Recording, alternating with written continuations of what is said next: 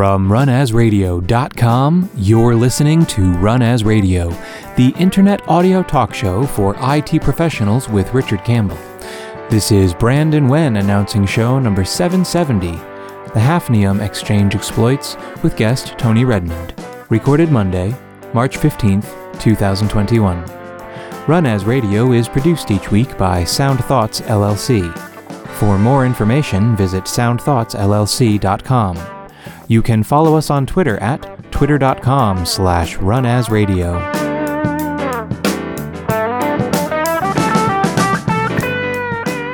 Thank you, Brandon. This is Richard Campbell. Thanks for listening to Run As Radio. Uh, bringing back my friend Tony Redmond today, who works as the principal of his own consulting company, Tony Redmond and Associates, helping companies to figure out technology strategy or accomplish specific goals. And apart from his experience gained in 27 years at Digital, Compaq, and HP, he is still a practicing technologist and writes the Forever book, the Office 365 book that never ever ends. that never ends, that keeps on going every day and every way it gets better, I think. Well, yeah, I, I look to you as one of the models of how modern technology communication has to be. At this rate of change, like looking at how your team has done that Office 365 book, I find it astonishing. Like, congratulations, sir. Thanks. You kind of invented a new thing there.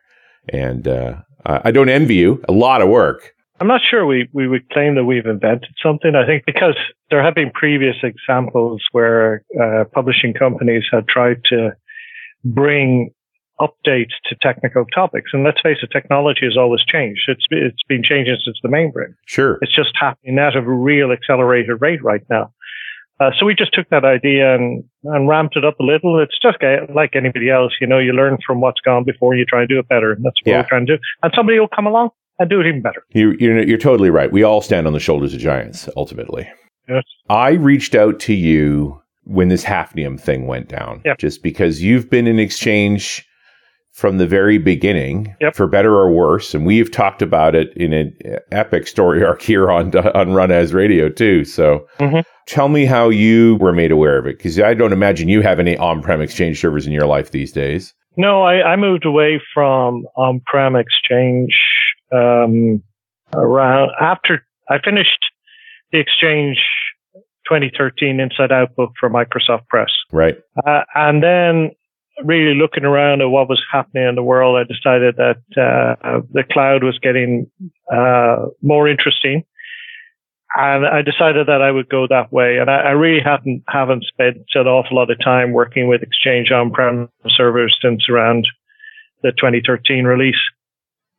Uh, so we first heard about it when uh, when Microsoft uh, sent out notices on March 2 to, to say, you know what, we got a problem here. Right.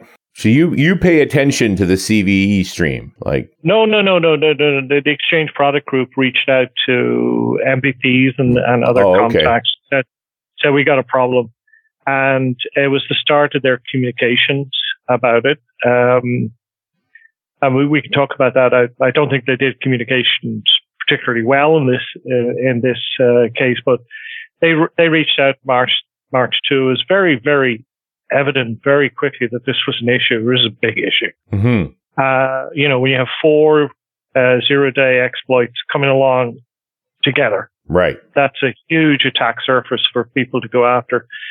Um, so after that, it just has just been a matter of riding this particular dragon, and it's been quite a ride, I think. So, should we talk through the scope of the exploit? I mean, I'm, i would hope that most people listening to this are already aware of it, but it's good to just sort of let's put a, a topper on this. It's o, it's OWA that's vulnerable. It's basically any any exchange on premises server that is exposed to the internet. Right. So not just four four three. And the classic. No, no, no. It, it's if you're exposed to the internet, you better make sure that you've got uh, you got your security done right the biggest and most obvious way that Exchange is, is exposed to the internet is with uh, OWA, right?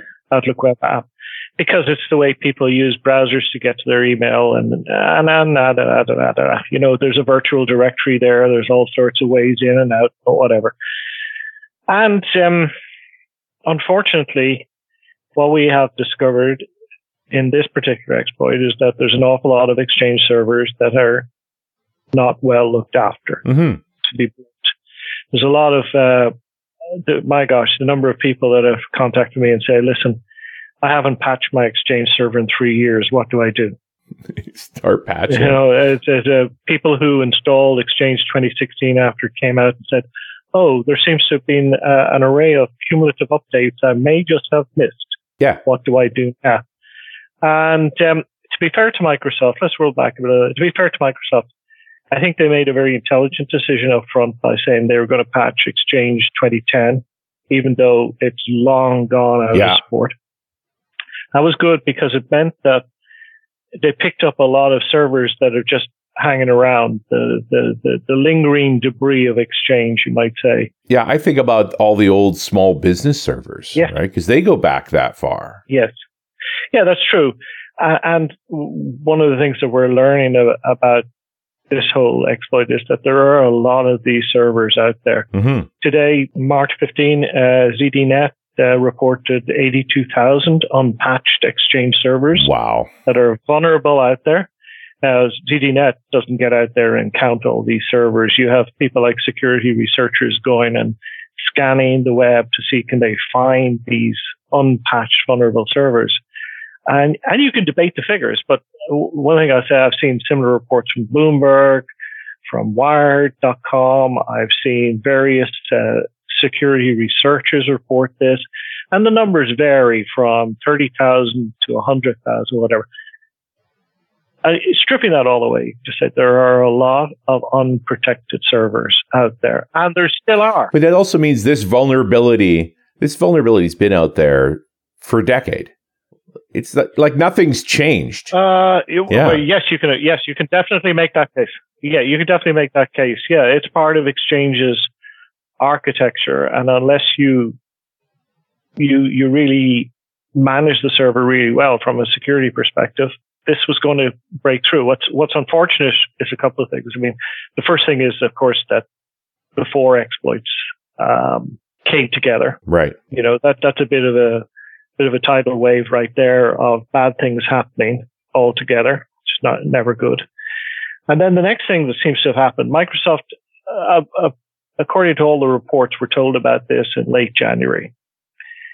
Uh, and it seems that they have this program called, uh, was it the Microsoft Active Participation Program, MAP, right? MAPP, which involves a whole pile of security researchers, security firms, antivirus, anti-malware, those type of guys. And Microsoft, it seems, sent out a proof of concept to these guys around um, February the 23rd. And there's a lot of suspicions going on now that uh, I've heard this from several folks that uh, maybe this is where the attackers who knew what was going on, right? They knew they had these exploits. They suddenly got the, uh, if you say, ready, steady, go signal to to ramp things up. And all of a sudden, you saw this uh, increase in activity, which then led to Microsoft rushing through to the patches, getting stuff going out on March the 2nd, and we've been in this race ever since. But it, it seems that the you end up with a whole pile of servers which has got which have got these China chopper web shells right uh, left behind on the server as a way for attackers to come back later on. Well, and, and therein lies the real issue. These exploits literally lead to straight up uh, run anything you want on the server kind of thing. This is not yeah. uh, I get yeah. to send mail or any proxy tricks or anything like this. You fully exploit the machine. Yeah, I mean, the thing you've always got to remember about Exchange is Exchange is an extremely privileged program. Right. It has full control over your server. Yeah. And, it has full control over Active Directory. It has full control over your network. You know, if an attacker gets in and gets permissions, they're going to have a fine old time. And, and, and just on, on this whole thing about the China chopper, I, if, if people want to find out about this, take the time to go to YouTube and search for a guy called John Hammond, mm-hmm. H A M M O N D. He's a, he's a cyber uh, security researcher. He made this absolutely fascinating video where he takes, he decomposes the attack, takes the payloads, interprets them, shows what's happening, And it, it, takes an hour and a half, but it is an education in itself about like you you will learn this is how the bad actors act. This is how they do it, and this is how they do it with a very simple ASPX file left on your server. Right. It's it's absolutely phenomenal. So, uh, from my perspective, then, uh, and it seems to be the consensus, if you've been exploited to any degree, this machine needs to be wiped. Like, there's no, it seems to be no clear remediation for it. Yeah, Microsoft has put out a couple of tools to help people uh, detect bad stuff on servers. And, right. and the first protocol is to go and run those tools. But if you find any sort of evidence of compromise, any sort of it. Mm-hmm. I mean, the very safest thing is to immediately take that server offline, reduce it to bare metal, and rebuild it. Right. And that this is kind of a worst case scenario here. Then there's no cleanup. There's literally start over. And I mean, and realistically, because of that level of privilege, oh. if they've gotten into that machine, you don't know what other machines they've reached. Well, that, this is the problem. I, I will say that I think there are some extremely talented and gifted people out there who have successfully managed to clean up servers. Right. However, against that, I think there are a lot of people who are struggling to figure out how to apply simple patches to Exchange. Right. Let alone being challenged with a, well, now you've applied the patch and everything's, everything's good. How do you track down what the bad guys have done? Because the bad guys know a lot more about this stuff than you do. And that's the problem. And and there seems to be multiple bad actors now too. So like there Yes, there are tons yeah. Yeah. Everybody's out there. But the thing is is that I mean last week we had the thing where a proof of concept was released. Right. I mean, once you once you got a proof of concept out there, you get all the kitty hackers out yeah. to see what can be done. So you've got a, a variety, a spectrum of people ranging from the nation state aggressors right through to the some guy in his back room in nowhere, nowhere, yeah, trying to find a vulnerable exchange server. And there's lots of lots of targets, as we've already said. Well, and and they're and they're the most neglected servers, right? Like, yeah. I would think the people yeah. who are most engaged in operating mail infrastructures have largely moved to the cloud already. Uh, some, yeah, some. I think that's fair. I think, uh, I think there's been so much pressure on people mm-hmm in terms of reframing their careers by saying, you know, on-prem is dead. Uh, Microsoft have not helped here. Microsoft has said that they're not doing uh, new features, that they're moving to a subscription model for Exchange anyway. Right. That basically the, you're working on technology which is dead, and that's the message that comes through. I've heard this time after time. Mm-hmm. So if you're uh, somebody who wants to develop a career and you have a choice of go to the cloud where you can do all this whiz bang wallop stuff. You know, work in Azure, work in the, work in Microsoft 365, work with security, whatever, or stay focused on this on-prem stuff. Right. But a lot of people just made that decision. Now, I'm not saying it's the right decision. So they, have created, they've sort of painted this off, us or them scenario, and some folks are going, "Okay, we're them. We're fine. We're not going to the cloud. We'll stay fully on-prem." Right, right. And you end up then with, and again, this is a thing that has become very evident based on the questions we've seen coming in, based on talking to people. You've got folks who have exchange as part of their responsibilities, but they have no relationship with exchange. They haven't grown up with exchange. So their, their lack of familiarity is actually, is actually very distressing in a way mm-hmm. when they're suddenly put under pressure yeah. And this is there's huge pressure on people here. We have got an attack going on, and all of a sudden you're the guy. Yeah. Go and fix these servers, and that brings me back to a point of if there's any sort of compromise going on, don't take any risk. Take the server offline, reduce it to bare metal, rebuild. Mm-hmm, mm-hmm. The only way you're going to know for sure, and by the way, in the process, you will learn a lot about Exchange probably too much that are, are far too uh, far too much for your own mental health. Yeah. But uh, yeah, you will. You absolutely will. And it's distressing in another way that you, there's there's so much extra work being caused here. Yeah, yeah. It's it's not like you didn't have other things to do when this came down either. And we're recording this two weeks after the exploits was announced and arguably going on. So yeah, you know, odds are if you've got an exposed server, it's been touched by now. Oh, I'm sure there's been a little uh, probe Yeah. inserted in your server, and this is not one. This is not a prostate exam that you want. Yeah. This is not a happy one. No, it's not that. And, and Tony, on that fine note, I have to interrupt for one moment for this very important message. You've got Microsoft Teams, but not a lot of ways of managing it. Don't panic. You've got PolicyPak. PolicyPak can instantly enable you to manage the key Microsoft Teams settings that's driving you and your users bonkers. Manage team settings like auto start application and open in background, on close keep the application running and register Teams as a chat app, and more. Want to see it in action? That's a no-brainer. Come to policypak.com slash teams for a super quick demo. That's policypak.com slash teams. But don't stop there. Use PolicyPak to manage and secure the files that users transmit within Teams with PolicyPak Secure Run. Don't let one bad file mean you have to figure out how to pay millions in ransomware. Use PolicyPak Secure Run to stop ransomware that can spread through Teams files, just like that. Learn more about all these solutions at policypak.com. PolicyPak, securing your standards. And we're back. It's Run As Radio. I'm Richard Campbell. That's my friend Tony Redmond over in Ireland, uh, talking about, I mean, one of the most significant exploits I've ever seen in my career. Uh, the hybrid scenario is a really interesting one. I've talked to a few IT folks that have migrated to cloud, but they couldn't turn that last Exchange server off.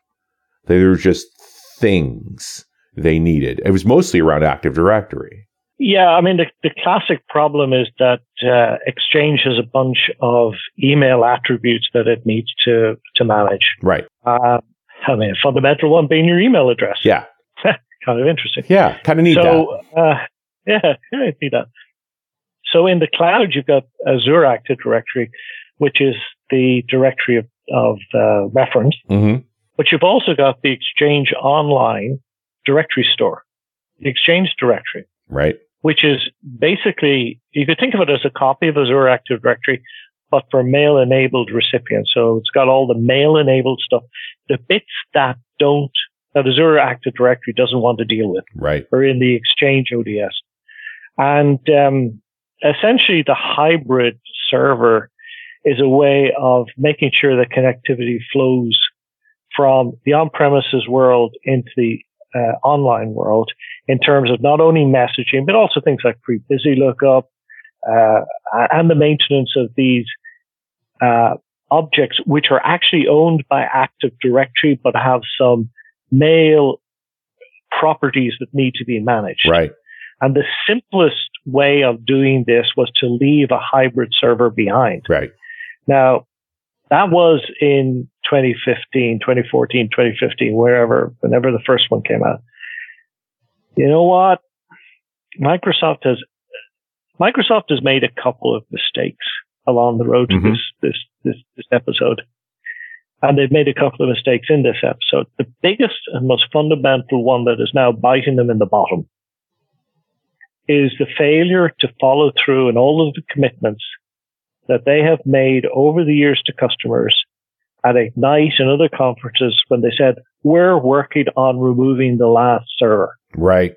Now, I, I can't tell you how many, how many of these sessions I've been at. And these, these sessions have been delivered by people who know their stuff, who are terribly committed to what they're doing, hmm who understand the impact on customers by having these last servers remain.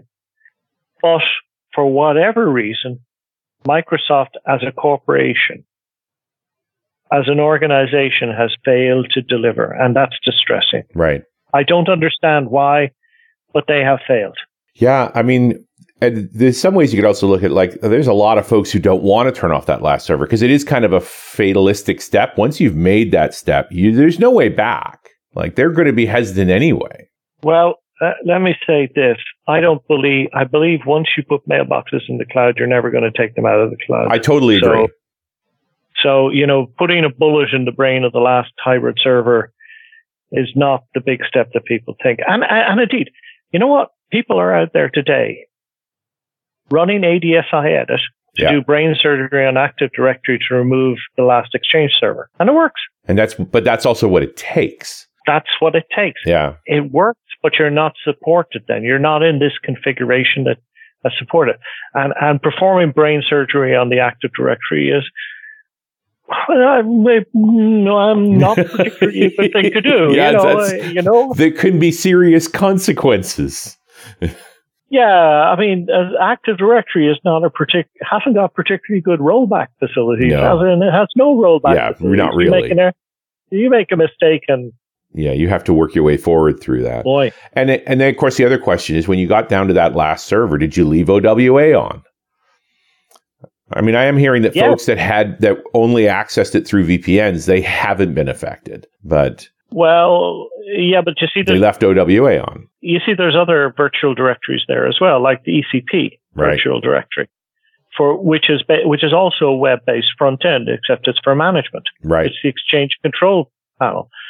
So uh, OWA is the poster child for this particular exploit. Right. But it's not the only way into Exchange. And it, and ECP is just as vulnerable. The bottom line is that, that that was part of the attack surface. All the web stuff was had the attack surface on it. Yeah. Any any any virtual directory running in Exchange, anything running under uh, uh IIS, which is exposed to the public internet, right. is a potential source, source of concern. Yeah. That, that's that's that's just the way it is. So Microsoft, I think, you know, hindsight is wonderful. Sure and uh, we all have the benefit. We're all gifted with a, a, an immense amount of hindsight. I know hindsight flows out of all my orifices at this point in time, but the point is, is that I think Microsoft did drop the ball on this one, and and, and uh, you have to call them out for it. Yeah. And and talking to talking to some of the folks in there, they'll admit it. I mean, they're never going to come out and say publicly that they they they did it, they dropped the ball,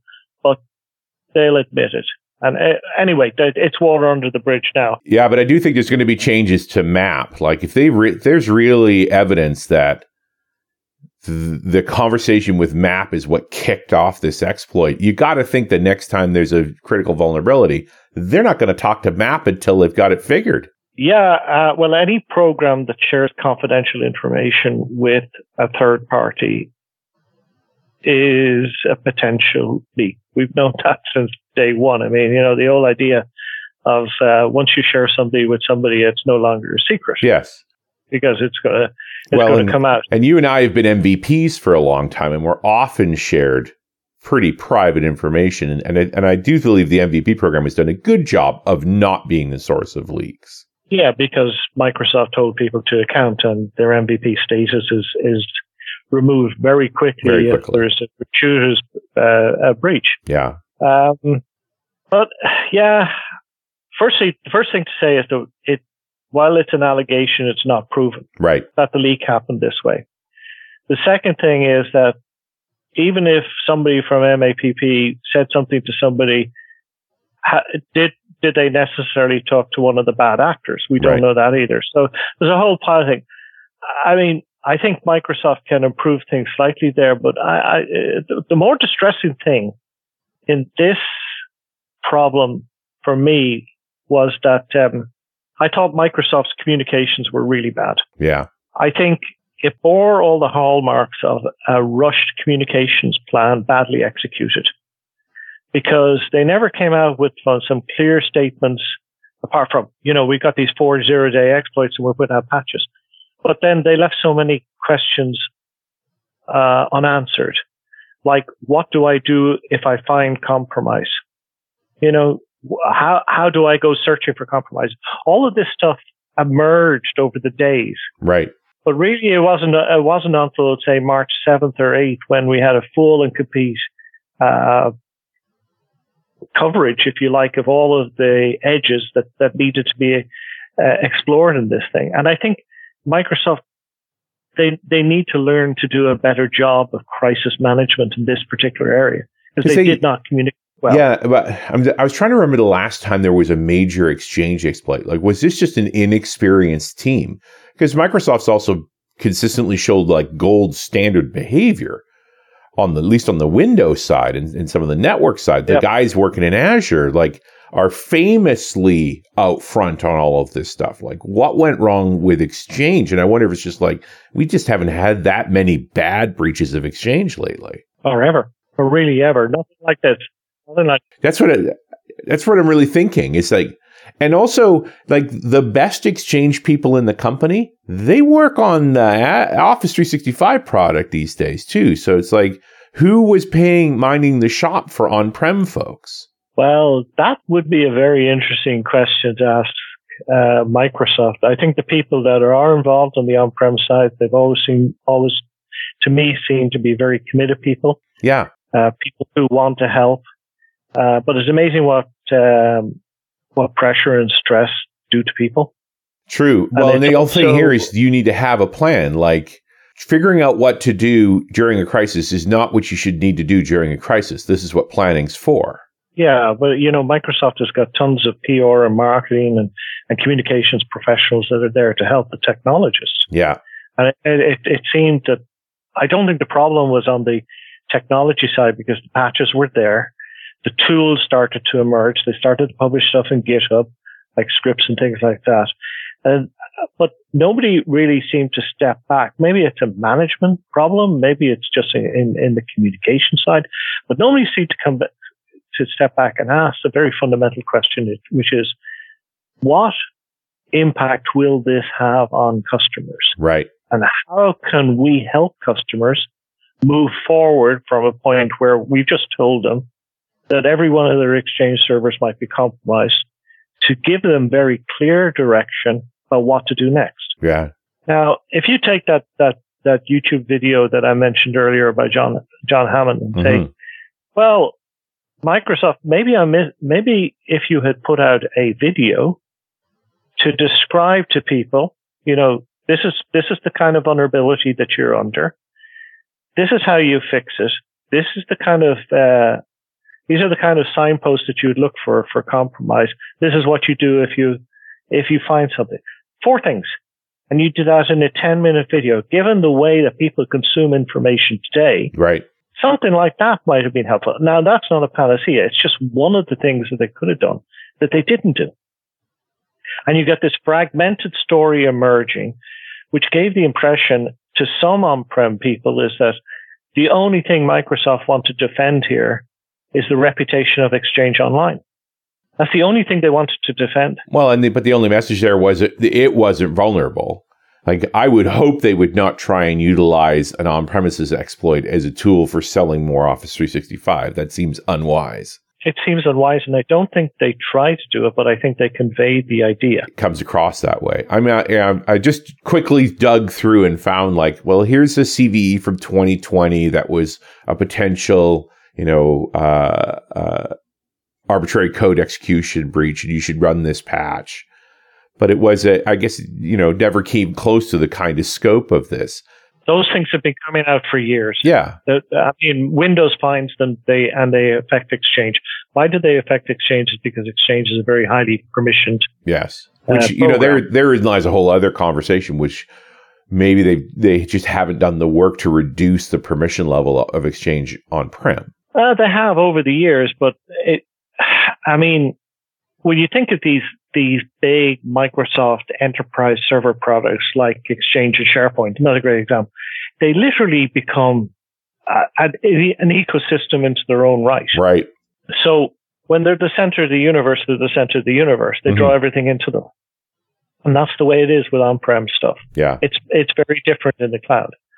So we, I think your point is though, is, is correct. We haven't had this kind of massive earthquake of uh, of of exploits hitting Exchange and seeing them how they reacted. Yeah. So anyway, it is what it is, and you know, belly aching about it right now is probably not going to save a compromised server. No, and and again, it's like this is publishing at the beginning of April, so it's been a full month since this exploit was announced out in the wild. Like if you have an unpatched Exchange server, it's very likely to have been exploited. And although, again, hopefully in the intervening two weeks between us recording this and this being published, there's been better guidance put out there. But the best instructions I've seen so far is if the machine's been exploited, you're probably going to need to wipe it. Without doubt. Yeah, and that's that's uh, that's fairly uh, horrifying. At this, at this, well, at this at this point in time, if I was dealing with potentially compromised servers, I am not confident enough of my skills hmm in going through that server from soup to nuts to find every single thing that an attacker might have left behind. Planted, yeah. So, Because there's just so many possibilities with arbitrary code execution. right. Uh, so I'm, the way I would think about it is I need to get this problem solved. So the first thing is get the server off the net. Yeah. And then how am I going to solve the problem? Well, to solve the problem is reinstall. Reinstall and reconfigure doesn't take all that long. No. It's it's just pain. Yeah, you and you depending on the server, like you may need to get some things off of it. Yep. So I, I guess you get it off your primary network. Certainly get it off the internet. Get it off your primary network so it's not able to communicate with other machines. Yep. Then you're talking to it directly, figuring out what do I need to salvage from here? This is just an edge server. It's not that big of a deal. But if it's got mailboxes on it, get the mailboxes out. Hopefully you're running DAGs. Yeah. So you've got copies of the mailboxes on other mailbox servers and the DAG. yeah.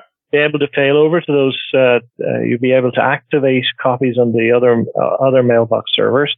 The DAG is going to reduce uh, have reduced capacity while the, the server is, is offline. Yeah. But it's no more so than when a server is taken offline to apply an update. Right. You know, It's very, you know, very much the same going to be thing. it's going to be longer. Going to be longer. But I'm also thinking Right. in terms of these are the folks that are most vulnerable to this are not the most sophisticated exchange folks. So they're definitely going to need to familiarize themselves with all of these different pieces. And not all exchange servers in your set, if you're you know running at scale like that, are exposed to the internet. And we haven't necessarily seen worm behavior that the the vulnerable Right. machine ha- is now propagating onto other machines.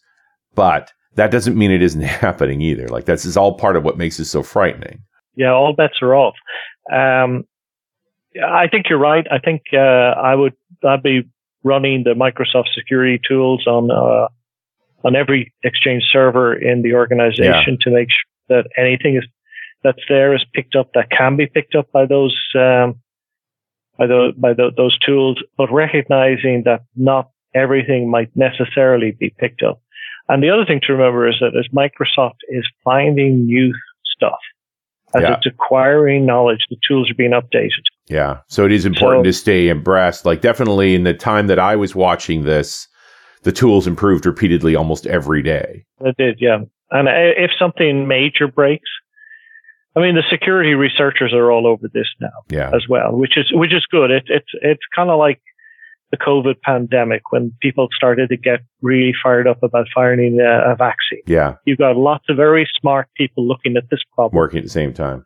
I wonder if because I remember I, I remember this happening with other with zombie exploits primarily, where the Hmm. white hats eventually utilized the exploit to get machines off of the zombie networks. Like at what point do the does a white hat group literally use the exploit to patch the servers that still aren't patched? Well, that's that's a great question. Uh, It's because it's not that white. It's kind of gray once you're literally changing people's servers, arguably, you know, air quotes on people's behalf, yeah, and with the potential of breaking stuff, without a doubt. Yeah. that, that's that's the problem. I mean, the And- justification on the zombie side was your machine was being used to hurt other people. We got you out of the process of hurting other people. Yeah, and I, I, I, could, I could fully appreciate that. And you can, you know, take that number that ZDNet had today, 82,000. They found, somebody's found 82,000 unprotected servers. What are those servers doing? Yeah. And who has these servers? I mean, my gosh. Yeah. You know, so if somebody was to, let's say in a, a week's time, there are still 45,000 of these. Uh, you know, at that stage, I don't think I'd be feeling too bad if somebody came along and, and, and patched them just to make sure that they were a little less vulnerable. Yeah. But then you still got, you know, the degree of patchiness required to go and find all the bits that could have been scattered all over Yeah. that server. Oh boy. Well, that doesn't mean they're mitigated, just that they're no longer exploitable in theory, or at least the new, there won't be new exploits based on that channel. That, that's exactly so. And then that point is made by the Microsoft security uh, response team. Yeah. They, they've been very, very, very careful to emphasize that running remediation tools does not mean that a server is safe. Yeah. It'll pick up some stuff. It'll patch stuff. But any bad material that's left behind might be just hiding there in this little hole, Yeah. waiting to emerge one day. And that's that's a scary thing. That is a scary thing. That's the, nature of arbitrary code execution. You really you don't there there is evidence already of how clever some of these uh, attacks are that they will lay dormant code down and go get it later. Yep. You know when the storm dies. Yeah, yeah. Well, Tony, you're pi- a big pile of sunshine and light as usual. Oh, thank you so much. Thank you.